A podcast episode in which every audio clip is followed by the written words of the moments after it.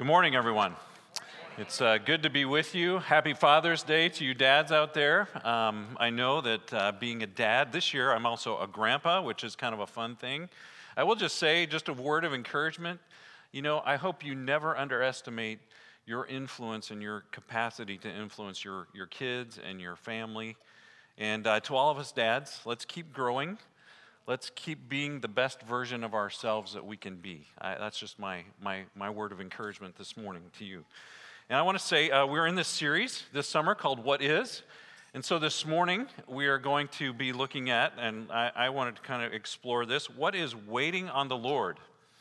And so for some of you, you might be in that season. I've been through some seasons uh, of, of waiting, I feel like, in my life. And, and there's some things that I've learned, and there's some things that I've had to learn in that journey. And so I want to, I look forward to kind of exploring that together. One thing I've learned about myself is that I'm not really all that of a patient person. So waiting is not my, my forte or my uh, really a fun thing. So I have this collage of pictures and, and I see some of these and, and these are things that you know you think about waiting even looking at the lines or the traffic is like, ugh, it just makes me cringe. I do not like that. I mean, it, those waiting moments. I've also learned that waiting is hard. And in fact, it's particularly hard in a season of time and uncomfortable when I'm waiting in particular for a prayer to be answered. Some of you know what I mean. You know, maybe you've been praying something for even years. And you're going, What in the world? What is God up to? What is He doing? Or maybe you're trying to discern your future. What does the future look like? And you have no idea, and you're waiting for God to give a picture. Or maybe you're wanting something you're really longing for something. You have a deep, deep desire. Maybe it's you want to have a child or start a family. You want to have a job, a particular job, or you want to be married, or you want to have this sense of purpose and meaning, or you just want some sense of stability. And, and I, I got to tell you, waiting is hard. Or maybe you've been diagnosed with an Ill, illness, and you're in the midst of saying, God, when are you going to bring healing? Maybe a freedom from an addiction. You're going, God, would, would you do something? And you're, you're just waiting. Or maybe you have this season of loss, you've lost something, and you realize, you know, life will never be the same. I can never go back to what, what was. And I have no clue what the future holds. And so I would say, if that's the case, you are suddenly in this season of waiting and going, God, what in the world happened? What do you have for me?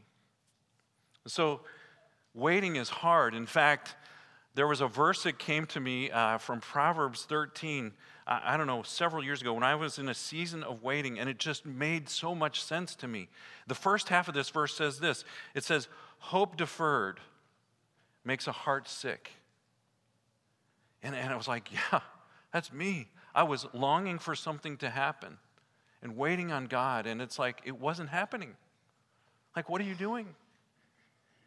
And I think so many times, that this is the other thing that I've learned in, in these seasons of waiting, what we really want is our circumstances to change right we want and we get all anxious and we're hoping that that if if we would only if things would only happen in a certain way, if our circumstances would change, then those feelings would be resolved. What I've found is that God often wants to do something else. He's not necessarily going to change the, the circumstances we find ourselves, He wants to do something inside of us.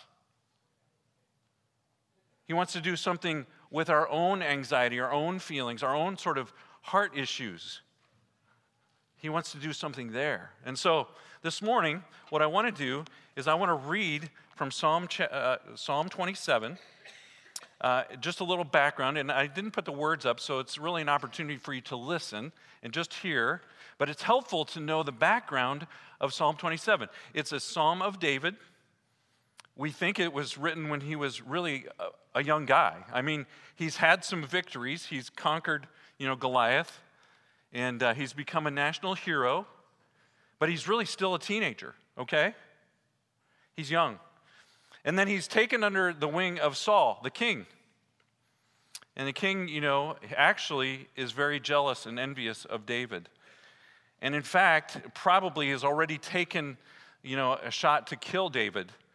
And uh, so what we think is that David, uh, in this season, is convinced his best friend Jonathan, who is the son of the king, Saul, that his dad is actually after him. And, and Jonathan says, That can't be. Surely not. In fact, you can read all this in 1 Samuel uh, 19, 20, 21, those chapters. You can go back and read that. But basically, he convinces Jonathan know that Saul is actually after him, and Jonathan eventually helps him escape. And so, what we think is that David wrote this psalm when he is fleeing the king and he's alone. And he thinks that his life is uh, obviously, he can't go back to once what, what was, and he has no clue what the future holds. So he's in this season of waiting. And this is what he writes The Lord is my light and my salvation. Whom shall I fear? The Lord is the stronghold of my life. Of whom shall I be afraid? When the wicked advance, against me to devour me, it is my enemies and my foes who will stumble and fall. Though an army besiege me, my heart will not fear. Though war break out against me, even then I will be confident. One thing I ask from the Lord, this only do I seek, that I may dwell in the house of the Lord all the days of my life, to gaze upon the beauty of the Lord and to seek him in his temple. For in the day of trouble he will keep me safe in his dwelling. He will hide me in the shelter of a sacred tent and set me high upon a rock. Then my head will be exalted above the enemies who surround me. At his sacred tent I will sacrifice with shouts of joy. I will sing and make music to the Lord. Hear my voice when I call, Lord. Be merciful to me and answer me. My heart says of you, Seek his face. Your face, Lord, I will seek. Do not hide your face from me. Do not turn your servant away in anger. You have been my helper. Do not reject me or forsake me, God my Savior. Though my father and mother forsake me, the Lord will, never, will receive me. Teach me your way, Lord. Lead me in a straight path because of my oppressors. Do not turn me over to the desire of my foes, for false witnesses rise up against me, spouting malicious accusations. I remain confident of this. I will see the goodness of the Lord in the land of the living. Wait for the Lord. Be strong and take heart, and wait for the Lord. So when I read that, I was thinking to myself, what is waiting on the Lord? Well, to me, it's, it's, some, it's simply this it is this idea of a time or a season of practicing or practice patience. You know, I can just say, well, just be patient.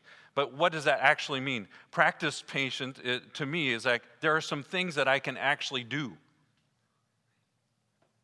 in practicing patience. It's a practiced patience. And I want us to hear and kind of glean some of the things that David actually does in this psalm. In the midst of a season where he can't go back to what, what was, and he has no idea what is the future. So, what is it he first does? And I love this. In verse 1, the Lord is my light and my salvation. Whom shall I fear? The Lord is the stronghold of my life. Of whom shall I be afraid? What does he do? In this season of waiting, he starts with God. and he says, You know what? I need to remind myself of some things about God. I need to declare some truths, some things that I actually believe about God. In fact, so often I think we allow our fears to drive us, and yet He doesn't want fear to drive Him, He wants faith to drive Him. And he declares these things. He says something to, I think he's speaking to himself. He's saying, I need to remind myself who God is. He's my light, He's my salvation, He's the one who's going to rescue me. He's my stronghold. He's, he's the center. He's the place where I can find security and hope. And you now think about that. He's got the, the most powerful man that he knows on the, on the earth chasing him and all of his men chasing him. And yet he declares something about God. God's got this. When we are in a season of waiting, I think one of the most important things is just to remember let's not let fear drive us. Maybe I need to remember what do I believe about God? That He's my light. You know, I had a friend um, tell me this, and, and it was kind of powerful. I was asking, What do you think about what is waiting on the Lord? And he said to me, You know what? I think it's like being pushed from behind, being led from behind. I'm like, wow. And you know, he's kind of describing, he said, you know, you really, at times you can't see forward, and yet you're trusting and you're believing that God is doing something and He's going to move you forward regardless of how I see or what I know to be next. And I was thinking about that. Actually, the last couple days, um, we've been in, in Pella just doing some wedding planning for my daughter. And so we've been sleeping at my parents' house. I had this weird experience last night. I had this experience, uh, and I, I was sleeping really hard. We were back home, and I popped up straight in bed. I'm like, where am I? Have you ever had that feeling? I mean, I just had no clue. I was like, for some reason, I just thought it was just a weird experience. And then I turned my head and I saw the light kind of from my bathroom, tr- kind of sneaking out the bottom of the door. It's just that little light. I'm like, ah, I'm home. And I want to, I'm going to follow that. I know where I am. And I think David is saying, you know what? God's character is such that he's going to reveal himself. I'm going to trust him. God's character is that he's going to rescue me. God's character is that he's going to keep me safe until he calls me home. I need to remind myself of who God is in that season of waiting, that practice patience. I, I remind myself. And then he goes on to say this in verse 4 he says, One thing I ask from the Lord. One thing. He could have asked for lots of things, right? This only do I seek that I may dwell in the house of the Lord all the days of my life, to gaze on the beauty of the Lord and to seek him in his temple. Now, I, I, will say I'm a sports fan, so I've been following the NBA. I, I, don't know if you guys watched the NBA finals. It was kind of a, it was, the wrong team for me. I'm kind of green. And I've also been watching the NHL. I'm not a real hockey fan. But one thing I, I was thinking about was that, man, all of these athletes, they've really oriented their life in one direction. I mean, they are, they are committed and have been committed for most of their life to become the very best athlete that they can become and to become a champion. I mean, that's their ultimate goal. And, and it's obvious. I mean, they're really skilled at what they do. And they have done those things. And, and I, it's interesting to me that David, when he's being chased by the king and he has no clue of what, what's going to happen next, he says, This is what I seek. This is the one thing now, for me, I often come to God with all of the things that I want Him to do. I'm saying, here's all my, here's all my stuff, and here's all the things that I want you to do, God, and I come with an agenda. And David said, No, I just want to seek you. I want to see your beauty. I want to see you. I want to be in your presence, in your temple. So he comes without expectation. He comes without sort of wanting to resolve things, and he says, I want to orient my life towards you. And I want to pursue you without expectation. I just want to see your beauty. I want to be in your presence. So, what if, in our season of waiting, we first of all remind ourselves what do we really believe about God, but we would also say, I want to pursue the presence of the Lord in my life. without this whole list of other things that I'm expecting him to do, I'm just going to come and I'm going to seek him. I'm going to seek his beauty. It's a great time, I think, if you're in a season of waiting, to reorient your life and say, What are the priorities of my life? What is that thing that I want to be real? Am I going to pursue the presence of the Lord without agenda? Just simply say, God, I need to experience your presence. I need to be with you. Now, here's, here's the beauty of it. Now, I don't think this is intended what he's trying to say, but there's some things that he's learned that become fringe benefits. Okay? For in the day, day of trouble, he will keep me safe in his dwelling. He will hide me in the shelter of his sacred tent. He will set me high on a rock. In other words, he's going to provide safety for me. He's going to give me a sense of security and well being. That's so powerful. Or he goes on to say, Then my head will be exalted above the enemies who surround me.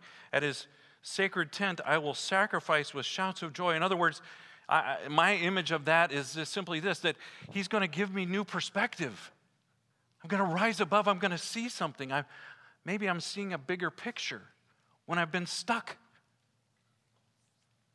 There's something greater going on that God's up to. Or I'm going to be able to experience joy in the midst of hard things.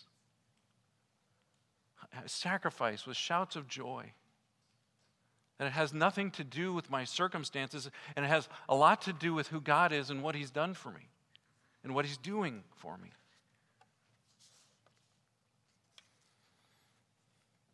You know, in Isaiah,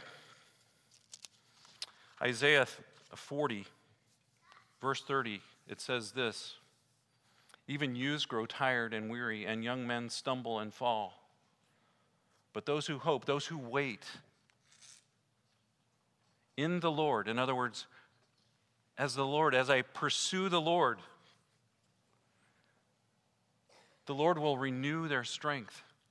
The Lord will renew their strength. And then it goes on to say, They will soar on wings like eagles. They will run and not grow weary. They will walk and not be faint. Now, I know that some of you are tired and you're feeling beaten down. And you're just longing for something to happen, for some change to happen. What if you just came to the presence of the Lord and you just sat there and you said, Okay, God, without expectation. I just want to see you and experience your beauty.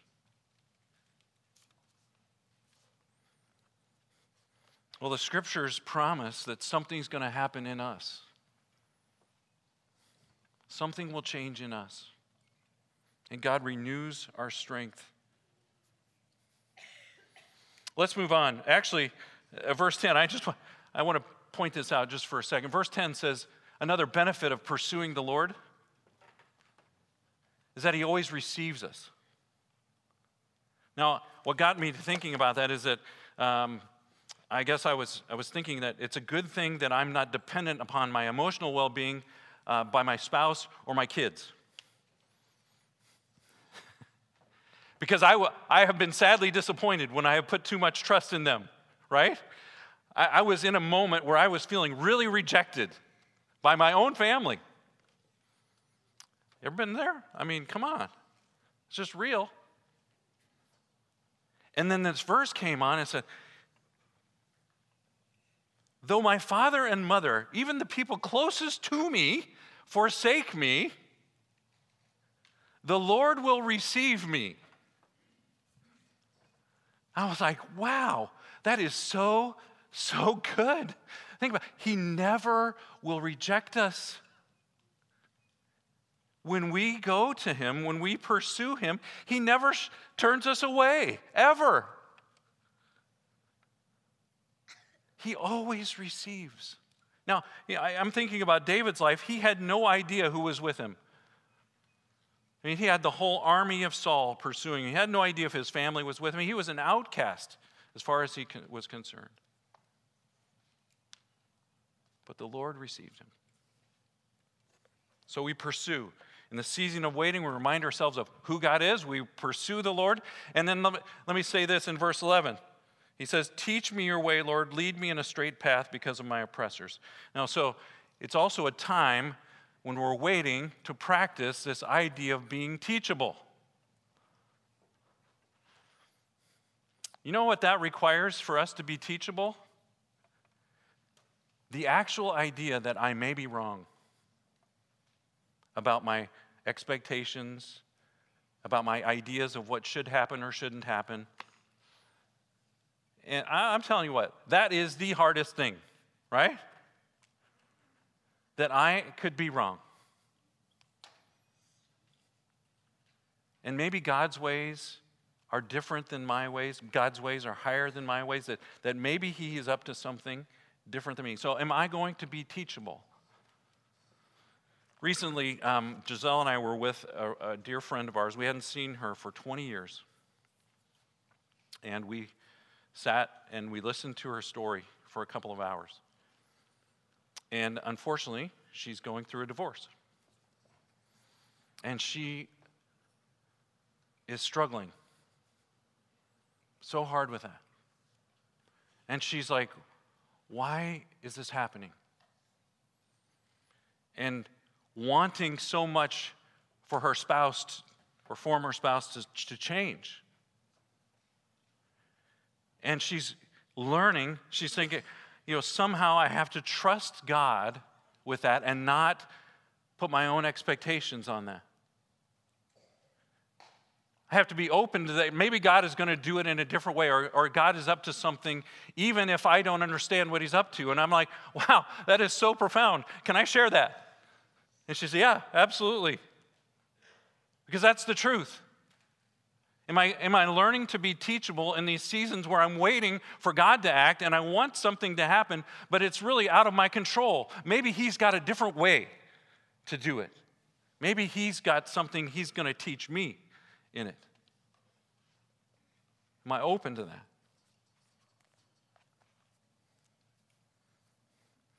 And then he says this I remain confident of this. I will see the goodness of the Lord in the land of the living. I will see the goodness of the Lord in the land of the living.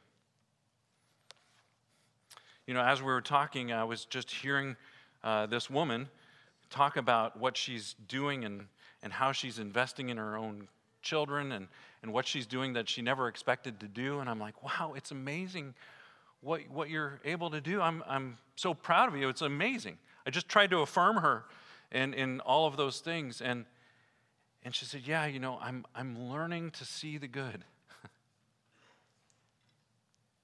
I'm learning to see the good. One of the things that um, one of the stories that captured my attention at Easter was the story of the, on the road to Emmaus. The disciples, the couple of disciples are walking away from Jerusalem. They can't believe what's happening, and all of a sudden, this traveler comes up alongside them, right? And they start talking, and they're like flabbergasted. Haven't you heard about what's happened and all these things? And, and they're just walking, and then eventually they have a meal together. And it's at the meal when, when this traveler breaks bread and gives them juice, their eyes become open. They realize it was the risen Lord. He was with them. Now, to me, that's a, that's a story of, of something I think God does all the time. And it's only God that seems to take those ordinary, everyday events and transforms them into something of His presence, something good, something beautiful. So, in the midst of our waiting, are we looking for God at work? Not in the life that I'm hoping to live, not in the life that I should be living, not in the life that I'm going to live, but in the life that I'm living right now.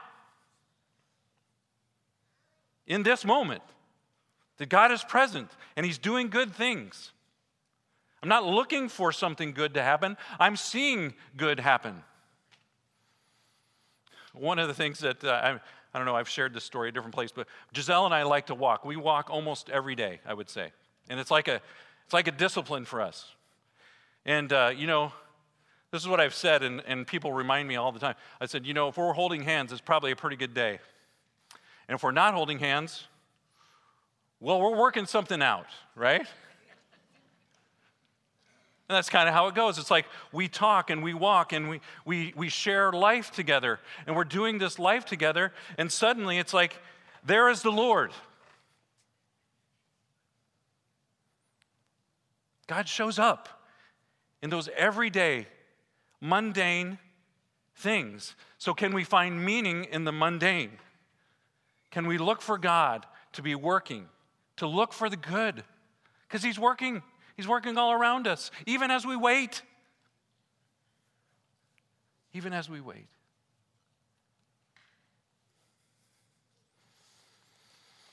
Friends, I think what David is saying is this remind yourself of who God is, trust Him, pursue Him, be teachable, look for the good. Give your mind a break from planning and trying to anticipate what will happen. Give your body a rest. Just rest. Maybe another word for waiting on the Lord is resting. Learning how to be patient and then trusting Him with the results of whatever it is without expectation. Let's pray together.